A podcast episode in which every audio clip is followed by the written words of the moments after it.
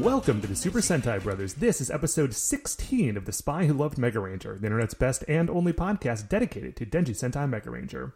Every week we watch an episode of the show and we share our thoughts with you, the listener. My name is Matt J. With me as always is my co-host and brother Dave. Dave, how you doing today? Doing well, man. Had a great day. Got to see you today. That was yeah, fun. that was very nice. Drove the twins out, picked up a fresh baguette, and drove on our way. I, I hope that you enjoyed it.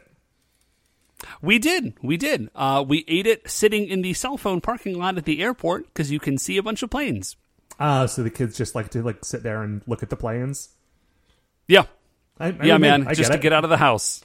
I- yeah, it's cool. yeah, Sometimes you see a plane landing, or sometimes you see one taking off. Mostly they just sit there. sure. Although it actually is, this is a total side note. It is very interesting because um, when you park at the at the cell phone lot, like it's across the street uh, and like a big fence from the plane parking lot, right? Like this is you know like if they're not in the air, they've got to be someplace, and uh, it is interesting because as we have been going once a week or twice a week sometimes over the course of the last few months, I am seeing fewer planes. Oh, like there are like more because like when it first started, like it was jam, it was packed full. There was not space for more planes because like nobody was flying, and now things are it. It's disappointing because nobody should be flying still because we're still in the middle of a deadly global pandemic, y'all. But uh, people are, and there's there's fewer planes there, so that's not fun. But it is true. Cool. Yeah, Uh, that's how I like. what That's how I like to start off the show, man. That's how I like to start off our comedy podcast. Oh man, you, you, you absolutely love it. Um, and you know what else you love, I Dave? feel like I knocked it out of the park. Thanks. is is episode fifteen or sixteen rather of Denji Sentai Mega Ranger. It is called "Very Bad." Will we die? Yeah, it's a raw episode, folks. It, oh yeah, uh, strap in, dudes.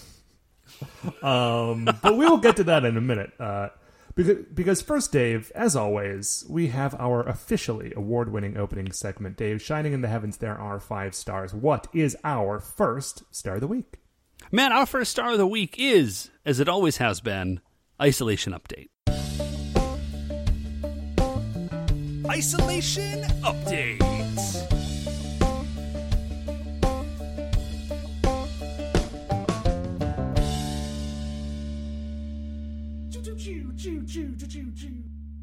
So, Matt, um, how's your isolation going? I guess. Oh, you know, um, all right. Been eating a lot of muesli again. I remember that Love I love. muesli. I remember that I love muesli. But so I've been eating Yeah, that for delicious. breakfast. Feel like I got a lot of power. It's very good. It's an extremely healthy breakfast. Now, are you doing? Are you? Uh, are you an overnight soak sort of dude? I'm not doing an overnight soak, but I do uh, mix it in with yogurt and uh, blueberries actually before I. Oh, I dig that. We do it with steel cut oats as opposed to rolled oats. Mm-hmm. I like the final texture more. It's not as gummy. Well, you know what I've been getting into is uh, uh, Bob's. Was it Bob's Red Mill? Love Bob. Love, Love Bob. Bob's Red Mill products. Also, just love Bob. Bob's a solid dude, man. Bob is a solid dude. And by solid, you know this thing by solid him? dude, I mean he is interested in solidarity. And when I say he's interested in solidarity, Dave, I mean forever. yeah, dude. So I assume you know this thing about when he when he retired, Yeah. right? Yeah, dude. If you did not know this, by the way, so first of all, Bob's Red Mill is an employee-owned company, but like Bob himself, CEO, was like the majority owner. Uh, and when he retired, he just gave the company to the rest of the employees. It was Yeah. amazing. It was a Uh, real Bob rules. again, real solid dude, and also great products. Yeah, uh, but they do specifically. Um, they've got a European style muesli, which is great because back when our parents lived in Sweden, whenever they would come home, they would bring me a bag of like Swedish muesli that I really loved, that I have not been able to sort of replace until I discovered that uh, Bob's Red Mill basically makes that exact same product. wow. So yeah, huge, huge deal in the uh, in the Matt J household. How's Nice, your dude. going? Yeah, that's uh no, that's excellent. Uh, it's going well. We are. Uh, I've been doing rice pudding. I'll do rice pudding on Fridays, Ooh. and then we'll have it for breakfast on Saturdays. Yeah, and here's the deal: since the twins have trouble with dairy, I do it with like half milk and half almond milk, and I use brown rice, and then I sweeten it with honey, and it's basically like it tastes like dessert, but it's basically health. It's like brown rice and almond milk and honey. Yeah. Like it's very healthy. I do put a little heavy cream on it, not a ton, just a little bit. Uh, but it's very healthy and it's a great breakfast, and I love it. So I don't know. Isolation's going okay, Matt. Uh, school year's starting up pretty soon. I still don't know what it's going to look like. I know I've got a job, which is awesome. Yeah. Um, Huge. That's huge. it is. It's real, real huge. I um listen. You know, like I I know that a lot of people are in a tough spot. I'm very lucky that that my job has continued kind of unabated. So that's awesome. Um, workout. Like I just feel like I'm talking about a million things I've talked about. Workouts are going well. I had an idea because you can't get weights. I think we've talked about this, right? Yeah. Like you cannot get dumbbells for like love or money. Well, you can't get them for money, just like ten times as much money as you would want to pay. But I Right, said, you know what you can get is PVC pipe and cement. You're just gonna So I have own an weights. idea. Yeah, I'm just gonna like pack some PVC pipes with cement. I'm gonna make my own weights. It's good. I haven't Oh, done it yet, but I had the with idea and I felt real good. That makes more sense than what I was thinking, which is that you would like Well, use the PVC as a handle and then like have cement dried on either side of it. well, that seems like an extremely bad idea. No, I was I was just gonna fill the PVC with cement. So, anyways, that's uh that's that's my isolation update, man. I take a lot of walks. I take the twins on a lot of walks, Nice. like long walks. Love a It's long good. walk. They dig it. I've been doing Love a lot of walk. late night walks.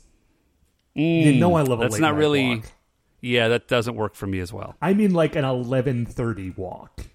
That definitely does. I'm in. I'm in bed. Oh, it's so good. 11:30. Walk up to the lake, look at the uh, look at the skyline.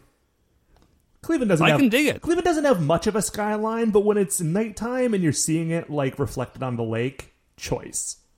It is. It's the reflection that does it. Yeah. Uh, anyway, Dave, what is our second star of the week? So, man, our second star of the week is. I'm really digging how much this is a second star of the week, Matt. It's Bun Vulcan.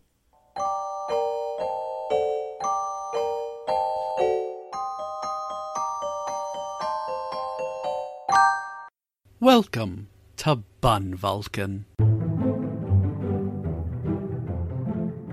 Well, Dave, we've already talked about uh, any bread stuff that I did. I made another batch of baguettes. You came and got one. You did. Uh, they were great.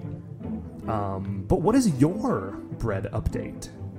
So, well, it's not a bread update. I did. I made a cake, and this was the I made a masala chai flavored cake because I love spice cake. Yeah, I don't, I spice don't know why. I'm making that sound as though I am surprised. You brought me a piece of that cake, and I enjoyed it very much. I did bring you a piece of that cake. So I love spice cake in general, but I said, you know what? Normally, spice cake has like um like pumpkin pie spices in it. That's kind of a, a standard like American spice cake blend, right? Right. And I said, I love spice cake. I am going to change it up. I'm going to do a masala chai spice cake, and so it's a lot of the same things, right? Cinnamon, cardamom, uh, no nutmeg, because it's not American, but cinnamon, cardamom, and uh, you know some other stuff. Here are the two big things that I added into this spice cake that are masala chai. First of all, I did do black tea, like I just ground up some black tea and I put that in the cake mix, and I felt like it worked. Not cake, I made the cake from scratch, but it's still mixed. Sure. You understand what I'm saying. And then the other thing I did put in, I was a little bit like eh, on it, but I did it anyways, was black pepper a classic ingredient in masala chai, not something you would normally put in a Genoese sponge, but I did it and it worked. It was delicious. Totally worked. I am running into a weird thing with my cakes though, and I have no idea why this is the case. Because this book is amazing, like this Art of French Pastry book that I have by Jacquy Pfeiffer, Uh-huh. and everything on it is spot on, except the cook times are are like really off. And I even was like, well, let me get an oven thermometer so I know that like my oven is at the right temperature, right? Are they consistently Because off in the I- same direction? Like, Yeah, are they they're always, always way too long. always long. Okay, They're always long. He's like, cook it for 30 to 35 minutes, and I pull it out at like 28, and it's still slightly overdone.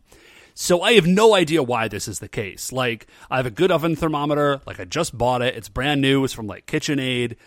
Uh, because here's the biggest I have discovered this your preheat button on your oven, if it's anything like mine, is a complete fabrication. Like all that that says is like it's hot now. But it does not if you preheat your oven to 350 and it beeps and it says it's ready to go, it is almost definitely not actually at 350. Which if you're like roasting a roast, probably doesn't matter as much. But when you're like slapping a Genoese sponge and it's got to be at like 350, it's really got to be at 350. So I don't know what's up with that, but I've just started adjusting. I've started checking my cook times a lot earlier. Uh, so, anyways, I made a masala chai cake. It was real good. I I didn't put a frosting on it, but I got to figure out a frosting, and I'm I'm trying to figure out what to do. I think maybe like a cream cheese frosting would make a lot of sense on a spice cake. Yeah, that But I might try and do a. French. Yeah, but I might try and do a French buttercream, which is like a fancy thing, and I've never tried it before, and it would be fun. So that's my thing. Cool. I think it'll be good. Uh, all right. Well then, Dave, what is our third star of the week? Our third star of the week, Matt, is I'm working on a new game. Because It's not a. It's a. Uh, does, it's does like that a mean you finished game. the old one? It doesn't. Of course not, Matt.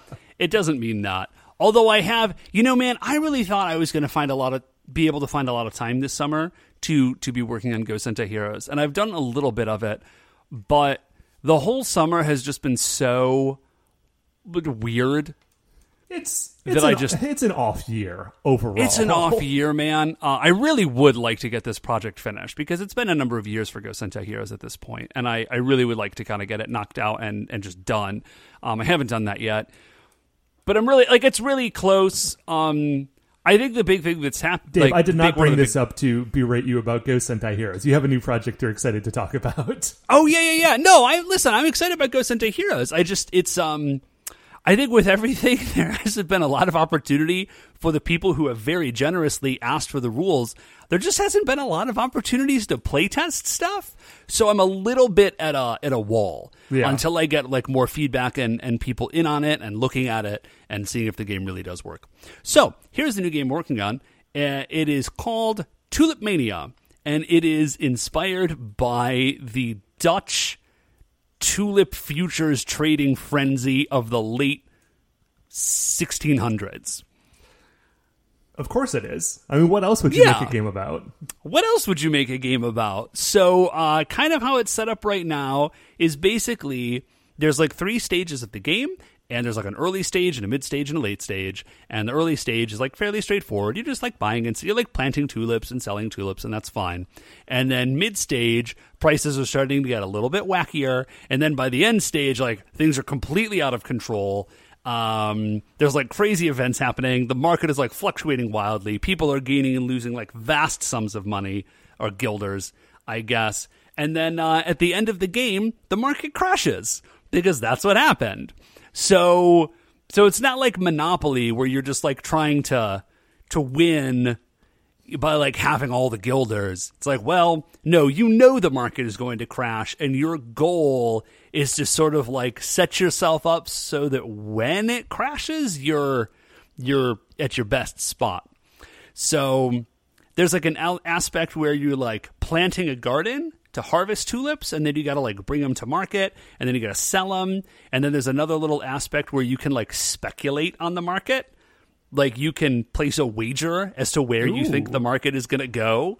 Um, so yeah if i if i get it put together i'll i'll i'll put it out if people want Cool. to play test it. I- but I think uh, it's pretty that- close to being done. The thing that's really fun about this, Dave, is that it really does feel like a Euro style, uh, like resource management game. It right? does Um, yeah yeah yeah and it felt when i had the idea it felt very good And what's what's really great about it is that you've you're designing a Euro style game, but it's also like it's not just a Euro style game in gameplay, right? It's also a Euro style game in like the fact that it is about like this weird bit of European history. this like insane tulips thing. Yeah, so I think it'll be fun. I think it has legs. Um, I haven't had a chance to actually play it yet, but I did very strongly considering consider ordering twenty four dollars worth of little wooden cubes to uh, to represent to represent the tulips that you're bringing to market. So I haven't done that yet, but I I mean, if it's- I think it's only a matter of time. if you've got a pile of little wooden cubes, then you know it's a real game. That's yeah. I feel surprised at the degree to which I think that's actually true. So, uh, yeah, that's my thing that's coming up. What Matt is our fourth star of the week? Dave, our fourth star of the week is a television show I've been enjoying. Ticket. Um, it is. Uh, I, I have talked before on the show about my uh, my love of most of the uh, John Hodgman projects. Like you know, I I, Yeah, I have enjoyed his, I've enjoyed his books. Sp- specifically, his audiobooks are great. Um, like if if you have not read his books, I kind of recommend them, but I definitely recommend the audiobooks. He does a great job with them, especially the early ones. I, I'm sure I've talked about this on the show before. You yeah, you have. Okay, I'm not going to go on to all that again. Anyway, this is a new John Hodgman show, but it is also a new David Rees show, which is extra exciting because Dave, David Rees, was the guy who made the show Going Deep with David Rees, which is another one of like the great Oh! shows that I really loved. Yes, David Rees is great. Yeah, it's like, man, Going Deep is like, it's so sad because it only got maybe two seasons and they were short. Um, it might have only been the one season, honestly. And then it like it kind of doesn't exist anywhere. I think it was made by National Geographic or something, and it just it's not anywhere. Like you cannot watch the show anymore, which is a huge bummer. But this is a new show. The two of them are doing it. They are good friends. Um, so they're doing this project together. It's an animated show, and it, is about uh, John Hodgman's character was a like Encyclopedia Brown style teenage detective in a small town in North Carolina, which is called Richardsville. Um, and now he has grown up to be an adult, but he is still a detective for teenagers. Like he just never got adult clients and just still like hangs around. He just like hangs around the high school with uh, David Rees's character, who was like his high school bully, but now they're like kind. They're like the only people who like they're just like each other's only friends, basically, but have a fun relationship. Uh, John Hodgman's character is named John Hunchman, which is wonderful because he is a detective. Um, anyway, they're like very short episodes as an animated show. They're very short episodes because they were originally designed to be part of these like animated anthology things um, on I think the FXX network, but they have now been separated out uh, as their own thing, so they're no longer you don't have to like watch all the other stuff to watch that too. Uh, it's called Dicktown and it's on Hulu and it's very good. I recommend it.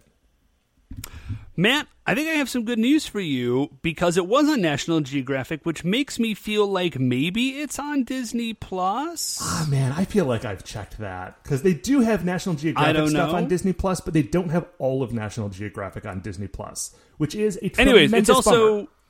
you can buy it on YouTube. oh, oh maybe I'll just Like do that. it, it does not appear to be on a service you're already paying for, but like if there was a particular episode you wanted to watch or whatever, there is uh you you can purchase it. Anyways, Matt, what is our fifth and final star of the week? Dave, our fifth and final star of the week is this. You know, we've been doing this, This is show very exciting. For, uh, we've been doing this show for we're, we're like, you know, we're in our sixth season, but we have been doing the show for six full calendar years at this point. Uh yeah. Uh-huh. And you know, on a long enough timeline, there are milestones that make a podcast a real podcast. And I, I, I think there when are, we hit 100 episodes, that felt very real. I feel like there are three main milestones. There is uh, the time someone makes fan art for your show. That's huge. Uh, we did get fan art a couple of years ago. I think during the Kaku Ranger season, uh, Joe Hunter drew a picture of us that was very cool. Oh, I thought you were talking about the uh those those uh Three Stooges perler bead things that Alex sent us. Oh no, those were also very cool. Um, I guess those aren't actually fan art in that they're not of us, but they are cool art they are art from a fan. from a fan. So they are in that sense fan art. Yeah. Anyway, so there, there's fan art. That's number one. Number two is a guest appearance from uh, Paul F. Tompkins. Bit of a long shot. Uh, don't That is- don't yeah, we probably- I don't know when we're gonna get that. Uh, but you know, we're. I feel confident we'll get there someday. Yeah. Have we have we reached out to Paul? I mean, I don't think so. I, I, I don't have. I, I don't. I don't have a way to really get in touch with his people. But I don't know. The the state of the internet being what it is, we're probably not that far away from like six degrees of Kevin Baconing our way to him. Uh, anyway, But the third uh, milestone, Dave, is one that we have just gotten, and that is this. Dave, we got a sponsor. Hey, Uh, six years in, time to time to change things up, guys. Uh, so we have a sponsor this week, and we are very excited about it because it's a thing that we want to see in real life. yes, Okay. yeah, we are very excited about this. This week's episode of the Super Sentai Brothers is brought to you by Glam Metal Monster Hunter. Glam Metal Monster Hunter is the rules light tabletop game of Neon Knight and Denim Demons, battling for supremacy in the Satanic Panic 80s. It's on Kickstarter until the end of the month, so grab your battle vest and your air guitar and get ready for some glam metal monster mayhem. Become the Kickstarter backer and score yourself a zine, cassette, or a shirt. Check out the link in the show notes or search Glam Metal Monster Hunter on Kickstarter or YouTube. Now, Dave, have you had the opportunity to check out Glam Metal Monster Hunter on Kickstarter or YouTube? No, I have not. Uh, I just found out about this a little bit ago when you told me about it. I am looking at the Kickstarter now, and it looks it looks extremely good. Okay, here is here is the thing that you need to know about Glam Metal Monster Hunter is that on the Kickstarter page it shows you a picture of uh, a character sheet, like a sample character sheet, right? Yes. The name of the game is Glam Metal Monster Hunter, and the four stats that your character has are as follows: one, glam; two, metal; three, monster; and four, hunter. And I feel like if that is if that is not enough to get you interested in uh, at least throwing down ten bucks on the Kickstarter to get the PDF when it's released, uh, then I don't know why you're listening to our show because I feel like you and I do not have the same sort of values. Yeah. Now here is the one. Listen, first of all, let me say I am I am completely excited about this game. I love I love weird concept games and I love rules light games. Here is the only thing that gives just me personally a tiny bit of pause is I don't know like anything about glam metal. like it is completely it's completely closed off to me. I, I don't think, Dave, that it is necessarily uh, glam specific. I think that glam is a an aspect of it. Okay. Okay, I dig it. Like, I listen, mean, listen, your, I know your monster character can have uh, can have one point in glam and four point and three or four points in metal.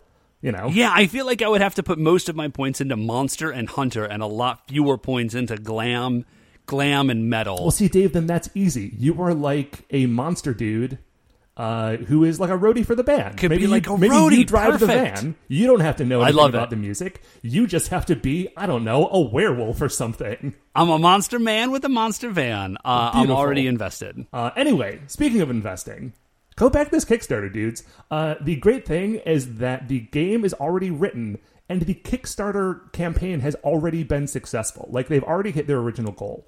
So, uh, There's like zero pressure. yeah, here. there is zero. I mean, there is pressure. You should go do it. right. I am pressuring There's you to positive. go do There's this. only positive pressure. Um, but yeah, there is no risk of this not happening. Uh, it is basically already a done deal. The only thing now is that the more money they get, the more uh, stretch goals they can reach. And if they reach those stretch goals, we get to see more cool art, like the one piece of art that you will see when you go look at Glam Metal Monster Hunter on Kickstarter or YouTube. Dave, those are our five stars of the week, and I was thrilled to talk about all of them. And soon, I will be thrilled to talk about episode 16 of Denji Sentai Mega Ranger. Once again, it is called Very Bad Will We Die? It is very raw, but very good. Uh, and we will talk about it after the break.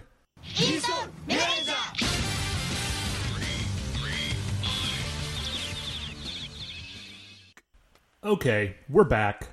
We have watched episode 16 of Denji Sentai Mega Ranger. Dave, before the break, I neglected to say who wrote this episode of the show. Oh yeah. And I would like to do that now, Dave, because the person who wrote this show is Yasuko Kobayashi. Now, the reason I wanted to bring this up is because it is a name that I was not otherwise familiar. I had not seen, at least recently. yeah, it um, doesn't sound super familiar. But I looked her up on the uh, uh, Ranger Wiki, and Dave, she is like super prolific. no kidding. She is Okay. She is the first female head writer of a Sentai series. Cool. Um, she was the main writer on at least you know this is all sourced to, to Ranger Wiki. So if I'm wrong, uh, yell at yell at them. Uh, she was the head. Ranger, I feel like Ranger Wiki's unlikely to be wrong about this sort of thing. Uh, I Dave, I agree with you, but on the off chance that they are, I desperately don't want to get yelled at by somebody. yeah, for sure. That's Uh, definitely anyway, true. she was the head writer of Gingaman, Time Ranger, uh, Kamen Rider Ryuki. Uh, she was the head writer on Pretty Guardian Sailor Moon, which is not the original season of Sailor Moon. It's like the I think the third season of Sailor Moon. She was the com. Oh, she was the head writer on Shinkenger, dude. Uh, yeah, she's great. Shinkenger Oh, wow. slaps. Okay. Shinkenger is like uh, the one of the like more recent series that I've watched all the way through. Although now it's like ten years old. Um, I've said it before, and I will say it again. Shinkenger is like the one modern season I would love to do someday. Uh, Kamen Rider Triple O, Go Busters. She was the main writer on the one with the trains, ToQger, which I can never know how to pronounce. Uh, Oh, wow. She's written. Okay. She's written a bunch of anime. She's written for. Um, oh, Pretty Guardian Sailor Moon is not the anime Sailor Moon. That's the live action Sailor Moon show. Oh, right on. Well, dude, I Um, mean, but she this also like she's a she's like a banger. She's a big Like, writer it's for real good, so. uh, JoJo's Bizarre Adventure, Attack on Titan. Uh, yeah. Anyway, yeah, she's run written a ton of stuff, so I will definitely keep an eye out for her in the future because uh, this was great. This was very yeah, good. that's that's a heck of a pedigree, man. So, uh, the episode. St- speaking of the episode, Matt, episode starts off.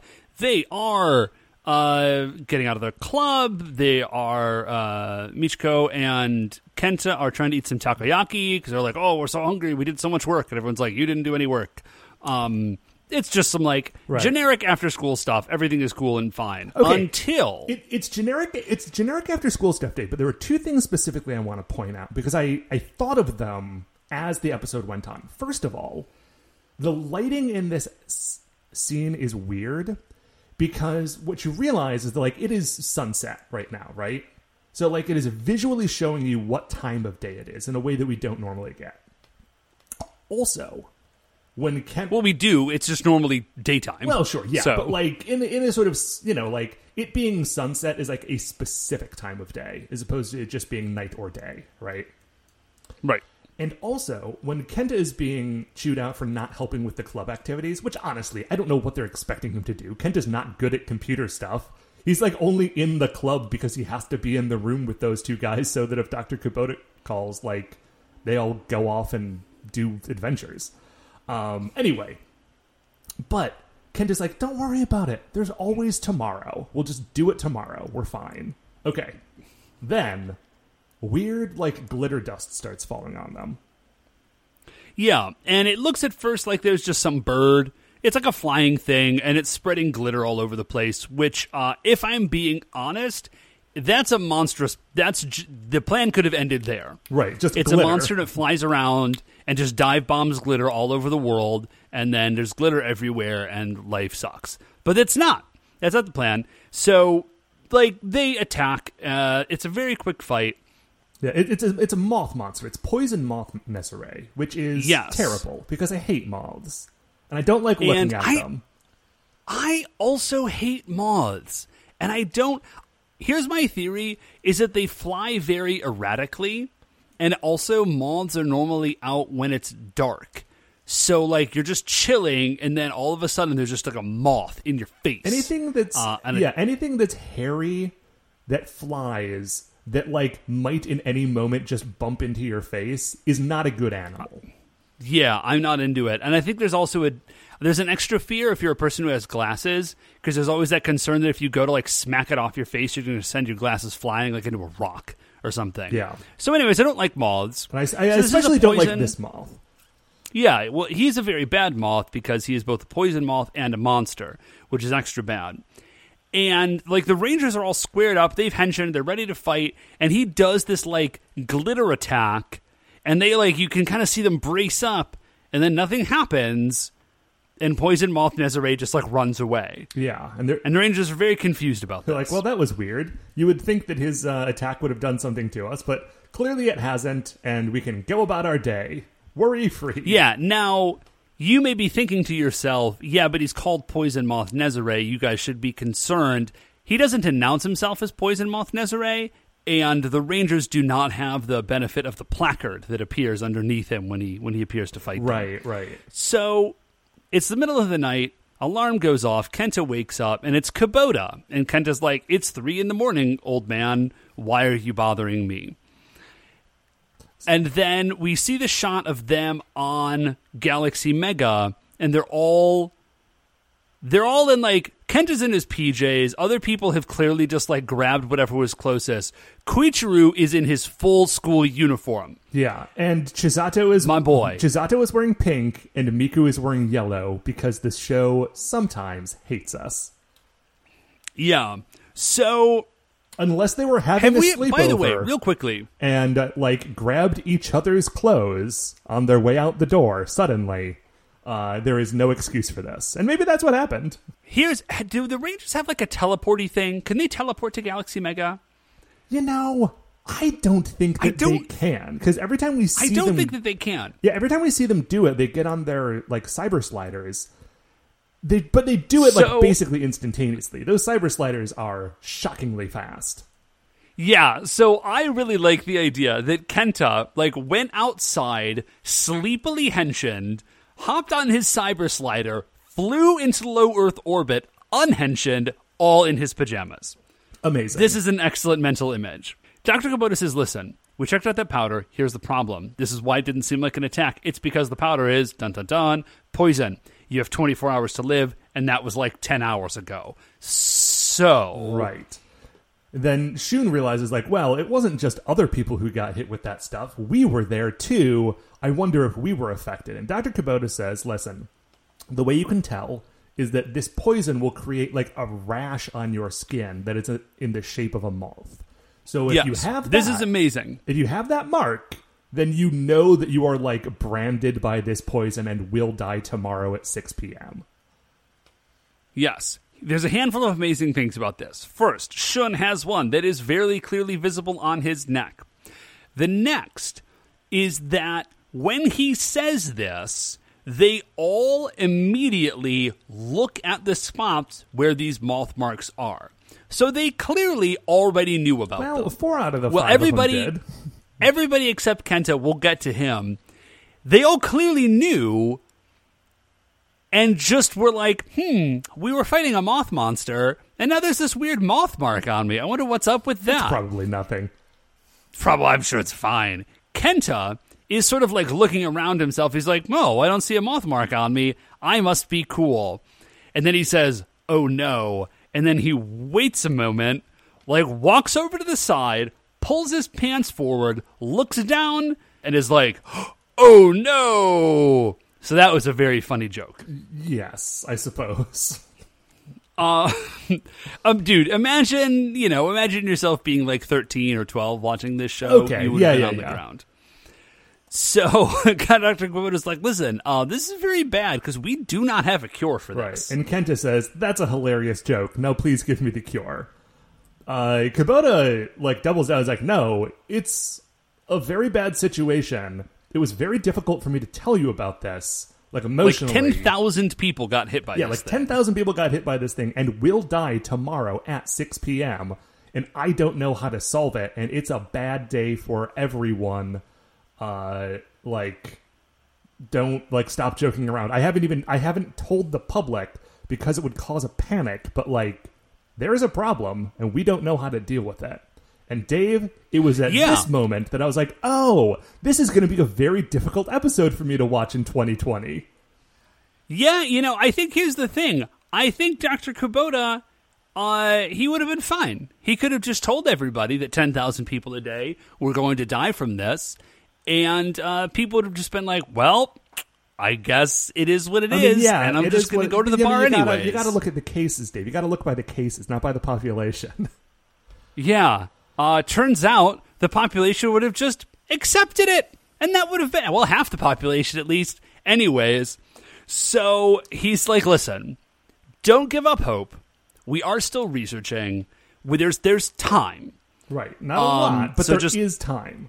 There is some. You guys head back to Earth. I'll, I'll get in touch with you. So we go from there to the Nezare dimension, and uh, it's just a little bit of exposition. We found out something important, which is Poison Moth Nezare does not produce this poison in his own body. Right. This poison His has been body- developed by uh, Dr. Hinelar, which means that this is Yes. actually an episode where Dr. Hinelar is the main villain, which we don't see a lot of.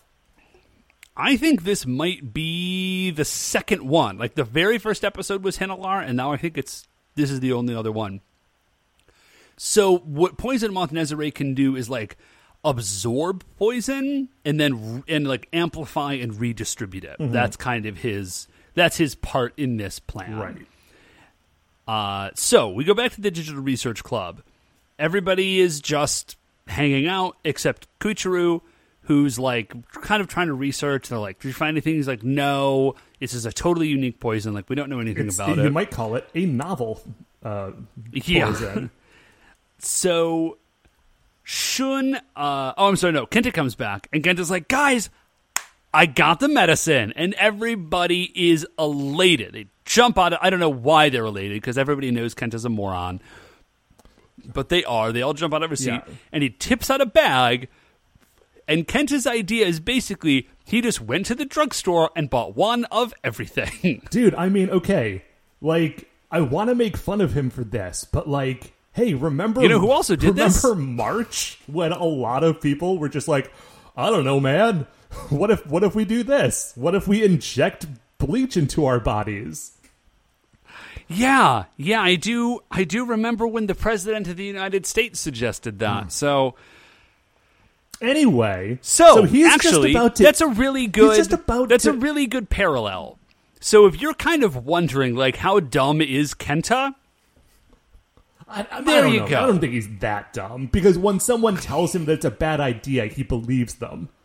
That's true. He does stop doing it, and he is he is good hearted, which goes a long way. So yeah, he's about to eat a handful of random pills when Shun slaps them out of his hand and says, "Are you in like you are so dumb that you think that the Nezare have created a problem that you can solve? Like they've created a problem that Doctor Kubota can't solve. Like there's no way you can do it. You're dumb."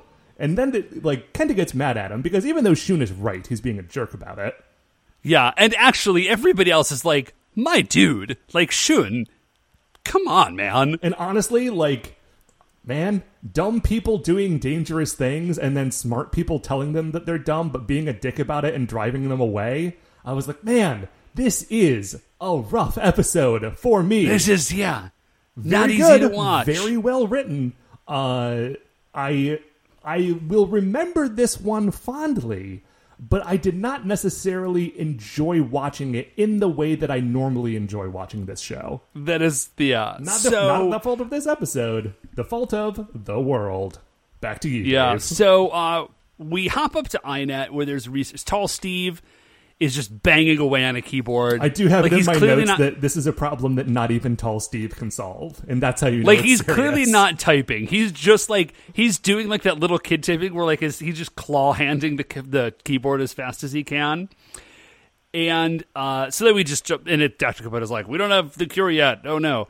Uh, Shun, back at the DRC, says, I write it DRC because it's like the Digital Research Club, but whenever I say DRC, it feels like I'm talking about like a communist state. Uh, well, you're talking about the Democratic Republic of Congo, Dave.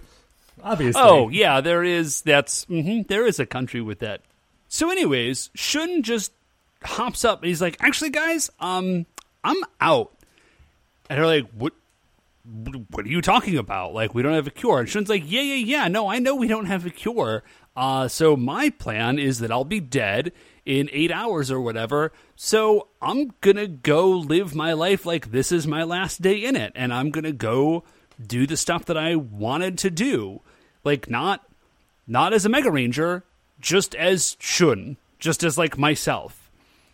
And uh, Kenta and uh, Michiko are like, "Y- yeah, actually, that's a very that's a very good plan. Yes, we are into that plan. We will go with you. Yeah. Uh, Now- and Koichiro do not. Yeah, they don't, and they're upset with the other three. But the thing is that, like, honestly, Koichiro and Chisato, like, their only plan is to stay in the computer lab. Like, they don't actually have a plan to accomplish anything. They're just like, well, we should all wait together in case Dr. Kubota calls. Yeah, I gotta say, I actually I am with Shun and and Kenta on this one, and yeah, like this, I yeah, I get it, man. Now. now, The things that they Here choose is- to here's the do thing. kind of undercuts Well, this is- it. Well, okay. Now here's the deal. First of all, they're all teenagers. So so if like they're all dying in a few hours, the thing that they would be going to try to do is not what they put on this television show. Right. And it's a show for children, so that's appropriate. I was just like clearly this is a lie. Right. So Next. So Shun goes to like a different computer lab. Like that is how he is going to accomplish his dreams. He's going to go to a different computer lab. And remember, he's really big into like computer imaging stuff. And so he basically is like printing like doing nice like large format prints of his entire portfolio. Because he wants to set up an exhibition to like display his work for people to see and appreciate before he dies. Which i which is actually like i get that. Like that makes a lot of sense to me especially for a guy like shun. Yeah, it's like it's it's really cool. Um, Kenta sits down at his favorite Korean barbecue and orders ten portions of special kalbi. And then we see uh, Michiko go shopping. yes now like she just buys a bunch of clothes. Okay, Michiko goes shopping and buys a bunch of clothes, but at the very end, she's you know she's got an ice cream and she just bought a bunch of new shoes. But she walks past a display window, and she sees a wedding dress, and she just like stops and looks at it for a minute. And then the scene cuts away, and we go back to the computer lab. Ko is continuing to like search through his databases, but he's already looked at everything, and the solution does not exist in his computer. Um, Chisato is there as well, and they're talking, and the whole vibe of this scene kind of makes it feel as though the two of them are gonna like kiss or something. Did you get that vibe, Dave? Yeah, man, I did 100% get that vibe. It was really weird, though, because, like, in the moment of watching it on the show, I was like, yeah, this, this totally makes sense. There's even some narrative, like, backup for it happening. And the scene is definitely set up to make you think it's going to happen, but at the same time, having the cognitive, like, the cognitive dissonance of knowing like there's no way there's absolutely no way it's actually going to happen it just very much feels like it should be and it's like throw it's throwing me off Yeah. There's a really nice moment where Chisato has like sort of stepped away from Koichiro, who was being quiet and sort of like sitting in his chair, uh, looking at the com- sort of like looking at the computer, but not at the computer. He's just sort of like looking. Uh, and she Yep. is thinking about the stuff that she wants to do. And of course, she's a photographer, so she picks up her her camera and she points it at him. But as she like zooms in on the like zooms in the lens to like get him into focus, that zoom means that now she can see what he is holding in his hand, uh, which she wouldn't otherwise be able to see from across the room. And it's like a little like a wallet picture of his family, I guess. Uh, and he just like holds that, and a teardrop falls on the photograph, and then she goes over and like puts her hand on his shoulder. It's it's really nice, guys. It's a really nice it's a moment. great it is. It's a man it's just like a real killer moment. So uh Kuichu stand or she grasps him on the shoulder and then they're like listen like we can't give up hope. We are like we are heroes. Yeah, we jump up to Galaxy Mega and we get another very key piece of information, which is they have figured out that poison moth Nezare does not produce the poison in his own body. So like wherever the poison is come like we said before, it's coming from someplace else and he's like processing and distributing it. yeah. So we go down to Kenta, who has done some work on that 10 rounds of special Boy, coffee. oh boy. Uh, I also And- like that when he sat down at the restaurant, he just like put his wallet on the table. Like, well, anything that's in this, I'm not going to need after 6 p.m. So keep bringing me food. You just right. You just turn all this money into special kalbi. So a kid runs in and he's like, Kenta, I knew I'd find you here, which I love. I love that Kenta both A knows this kid, like B A is at this restaurant frequently enough, and B knows this kid well enough, and this that the kid's like, oh, well, Kenta's not at school and he's not at the arcade, so clearly this dude is eating Korean barbecue. Right. And he's like, listen, Kenta, super exciting news. There's a new fighting game coming in. It's going to be at the arcade tomorrow. Like, Don't you and late. I will play this game. It's going to be amazing. And in that moment, Kenta is like, oh, and then Kenta looks down and the kid has the moth on him. So the kid's going to die. Yeah. And then the cook Kid at the runs away. restaurant like picks up the phone, is like, "Oh, great. You just had a baby boy. I'll be on the first train tomorrow to come see it. Oh, it's going to be so good to see you and this new wonderful baby." And then as he hangs up the phone, Kenta sees that he has the moth mark as well. Oh, no. we cut over to Shun, who is like setting up his exhibition, but like you know he hasn't had time to like book a venue or anything, so he's just sort of Yeah. setting it up sort of on the wall of this like fount- like this public fountain, and he's setting it up and like. You know, he's he's like checking the list. He's like, I, I printed this stuff out. I found a place to put it on the wall. I'm putting it on the wall, and people will see it. But in this moment, he realizes that like the the version of this that he actually wants to do is not this. Like this is a pale substitution for like something that was a dream of his. And he gets really frustrated about it.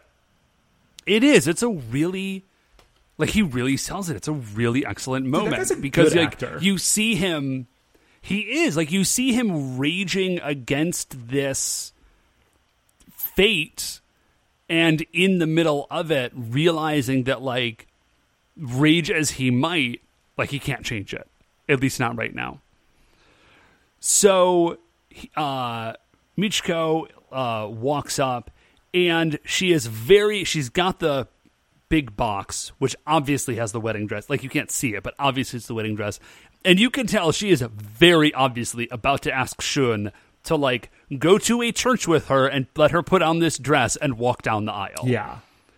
Uh like she never but she never says it.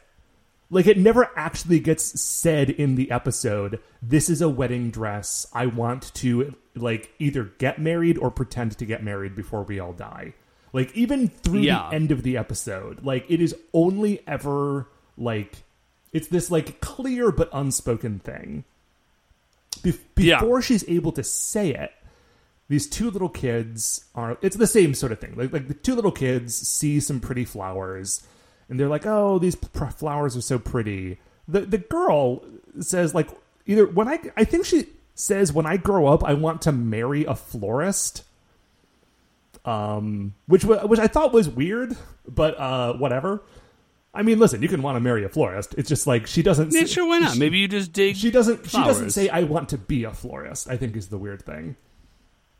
Um but and then like the little boy says what he wants to be when they grow up and they're talking about their futures that are doomed and will never happen because obviously both of them also have the moth mark Yeah, I also what is really wild to me is these marks are like clearly visible and everybody has them and they look the exact same on everybody and they're very obviously a moth and nobody is talking about it. right right Like n- nobody, it's like a, not in the news. The kids aren't like, "Oh, what's with your weird moth mark?" I don't need. There's not even like, "I don't know." I wonder. Let's be concerned about it. They're just like as though they don't exist. So, anyways, we go back to the Digital Research Club. The three prodigals, I guess, for lack of a better term, come in and they're like, "No, like screw this. It's too early to die. We're sorry that we we ditched out on you to just like go do our thing." Like we are back in it. right like what can we do here Rangers forever. Let's let's make this happen. This is awesome. Uh, and this is an man. This is another great moment. Michiko had all these boxes and bags, and then she pulls out this plant. It's a potted plant, and she says, "I got us this flower, and this flower is blooming tomorrow, and we will all be here to look at it." Like, yes, yeah amazing Good stuff like, what a great. Oh, man. So Dr. Kubota calls and he says, Guys, this is huge. We figured this thing out about Moth Nezare. And what that means is Moth Nezare must himself somehow be immune to this poison. Right. Like He, must have some sort of poison antibody or something. Right, So, so if- you need to go. Yeah, and like cut a part of his body off and bring it to us so we can analyze it to find the antidote. This is. Now, Matt, I will say, I wonder if there is a degree to which, like, not having done a whole lot of LARP makes these. Like, as soon as they said that, like, oh, he, we figured out that he doesn't have the poison in his own body, I was like, oh, they're just going to have to get, like, a body MacGuffin. Like, go kill the monster and bring me, like, six wolf teeth or whatever, and that's what I need to, like, make the potion to save you. And I was like, they're just going to have to go get a part of Moth Nezare Uh, and, and bring it. Genuinely did not occur to me, and I once in a game sent a PC to go collect a dog's tooth for a potion. I did. Yeah, I, I did remember that very good moment. So, anyways, um, from there, like it, things proceed pretty rapidly. Basically, like Moth Nezare is out. He's spreading poison around. The Rangers jump in. They're already henshined. They they dive in, and I think it's Red Uh, no, it's Shun. slices off. Okay, so I should no, um, Shun like gets Kenta in. jumps in to like sort of grapple with him to hold him down. Everyone else is sort of trying to get at him, but he's shooting them off with lasers. And then Shun does his like flying tomahawk spin attack and chops off one That's of his what it antennas. is. So, uh, Koichiro, Mega Black grabs it, and he dips, and then the rest of the Rangers are like, "We'll hold him off while you Right. go." And then they immediately start collapsing because it's getting near the end of the 24 hour time period. So now the poison is beginning to take effect. Koichiro gets up to We- space in about three seconds. yep, uh, he drops it off. and then like he is going back down like he is clearly feeling the effects of the poison as well. He's going back down. Dr kubota's like dude are you okay? And Kuichirus is like He's like, well no i'm not. "Well, no." but like the five of us all promised that we would greet tomorrow together and so i'm going back down to be with my friends. It's very eh, listen i don't know how many times we've said it's very good this episode but the episode's very good you guys. Yeah, I I do continue to be really interested in the degree to which like Koichiro really seems like much more of a Red Ranger. And Kenta seems like a lot more of a Blue Ranger. You know, like they've really kind of mixed things up. Like this vibe from Koichiro. Yeah. Yeah, like they really could have juggled the colors on most of the characters this season. We've we've talked about it before, but it continues to be we true. have i just you know i just i do continue to be struck by it and i really like it so basically uh, the rangers are going down they actually they they run away from poison moth Nezare. they run into like a little culvert and they actually unhension Yeah, they get well. They They're get like our they bodies get just zapped and fall off the roof of the building that they're on. Uh, and like they are so beaten down that their bodies no longer have the energy to maintain the henshined form. yes yeah yeah yeah Uh, but despite that, they are still going to fight because like they are in this thing. Like oh dude it's so good they kind of come up around a bend and they're like we're really serious now and they just like i love any time they just the rangers like attack in their in their unhenshined form love it. Yeah, so they attack. I mean, it goes Um, super badly, right? Yeah, they're A, human, and B, poisoned and Yeah, dying. and also a cool visual thing is, do you remember in the beginning of the episode, like the lighting was such that we were like in uh, sunset time.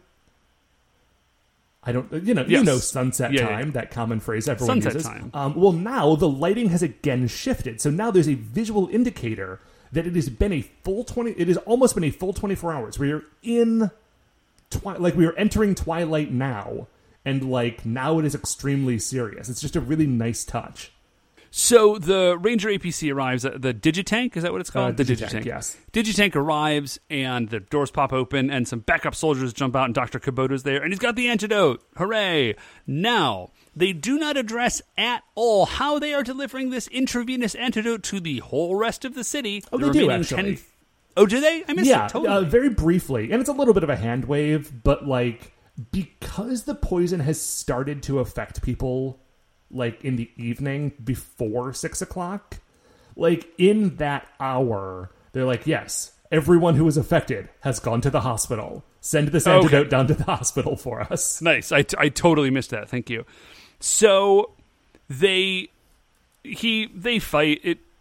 Moth Nezare goes down. He goes giant. They summon Galaxy Mega. They do a little fight, and then there's this great moment where Moth Nezare is about to go down for the count, and he's like, "Wait, Oh, Dave, if you kill me." real quick, you did talk. You did talk past the point in the episode where they grapple with giant Moth Nezare, tear his wings off, and beat him with his own detached wings.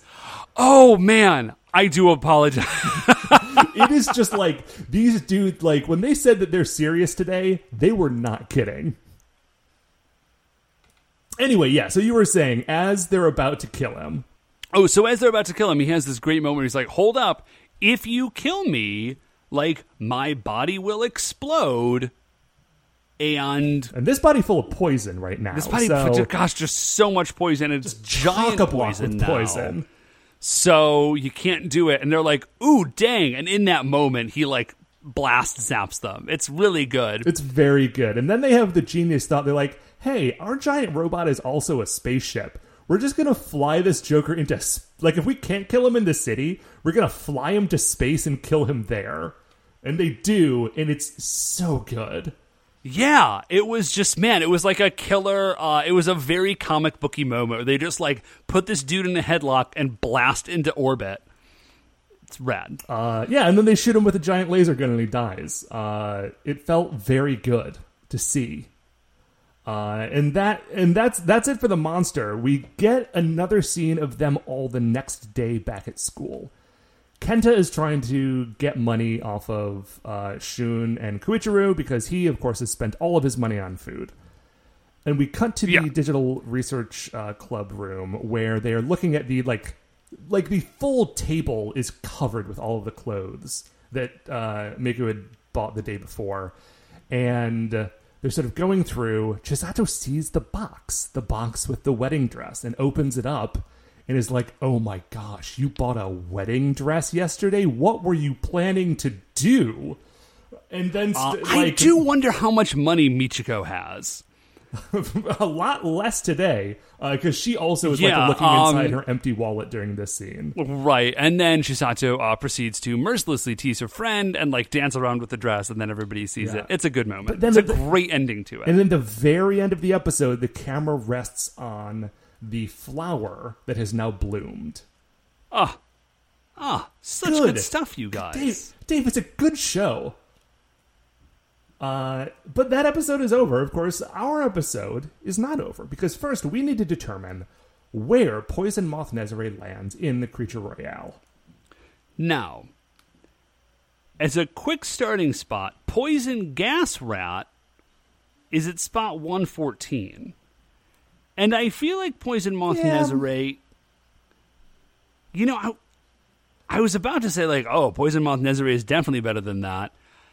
And now I'm actually gonna I'm gonna back it up. It's a great episode, and I really like Poison Moth Nezare as like the narrative driver of this episode.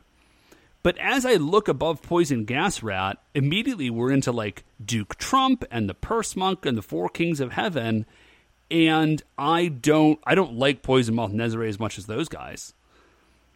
Um, man, I don't know. Yeah, great episode. The episode doesn't necessarily really hinge on Poison Moth Nezare as a monster. Although, I mean, it. And on one hand, that's true. On the other hand, like. Poison Moth Nezare is very important to this episode. You know, like, not only is he the monster they have to defeat, but also, like, they need to, like, harvest his body. Yeah, okay, good point, um, good They point. fly to they, they fly him back to space to kill him after tearing his wings off. They're like, your wings are gone, but you will fly again one more time to space, so we can kill you. Okay. So if we start to look up, man, I mean, I don't know if he goes um, much. He might literally he might go right above Poison Gas Rat. Um, right above Tofu or Poison Gas Rat is um RR Ree. Do you remember offhand who RR Ree was? You know, man, off the top of my head, I don't. that is the, that was one of the big problems with Carranger, is that like very rarely did any of the names like help you connect with who these guys were. Oh, R.R. well, yeah, above him is R.R. Is the guy with the magic hammer who, when he hits something with a hammer, it brings it to life. oh, that actually was a really cool. That That was- was, that- a that was really pretty that was pretty cool. cool. Uh, How was Karakasa? Uh, oh, you know what? I think Karakasa was the good Umbrella Monster. It was it was the second Umbrella Monster, but it was the good one. And I think the first Umbrella Monster sucked. That's why Karakasa is as high on the list as he Oh, right. So I'm looking Like, a- around, like as a character, I don't think it's more interesting than like. but as an episode, this is so good. right, I think and we do we do take that into think- consideration. Yeah. I think I would jump as far up as I mean, last week was Al Nezare. I don't- right. Al Nezare is at number one hundred one. yeah. Better or worse than Al Nezare? I think- I think this is better. I think I like as an episode again, not Moth Nezari himself, but Owl ne- or uh, the episode. I think is so good. I think I would jump up. I think my ceiling would be um, Kappa and Rokurokubi, okay. and I think I might actually go like right underneath them. Well, right underneath Kappa and Rokurokubi is Barakandama, who is actually Who I really really dig. good. He is, but this episode is is better, I think, than the episode that Barakandama is. Is in. I don't know, man. Barakandama was the episode where um uh, the the blue O Ranger got like his own special robot, but it was made out of wood, and then it was evil. Yeah. Okay. So just below Barakandama is Bara Clothes, and I do like this. I think this is a better episode than that. Well, you know, moths uh, moths often beat clothes, Dave. It's one of the famous things about them. hey. And there it is, number one hundred. All right. Great job, Poison Moth. Great job. I hate you a lot, but great job. Dave, that is going to do it for another episode of The Spy Who Loved Mega Ranger. Before we finish up here, I'd like to remind you all that you can email the show at Super Sentai Brothers at gmail.com. If you want to get any updates on future episodes or check out the things that we're talking about on the show, we're on Twitter at Super Sentai Bros. If you like the show, please remember that shining in the iTunes review section, there are five stars. If you want to leave us a rating or review on the podcast catcher of your choice, that would be lovely of you. Um, the Super Sentai Brothers are a production of Retrograde Orbit Radio. If you'd like to listen to any of the other great Retrograde Orbit Radio shows, you can do that all at retrogradeorbitradio.com. Once again, we are the Super Sentai Brothers. I'm Matt. I'm Dave. And we'll see you next week for the greatest show on earth.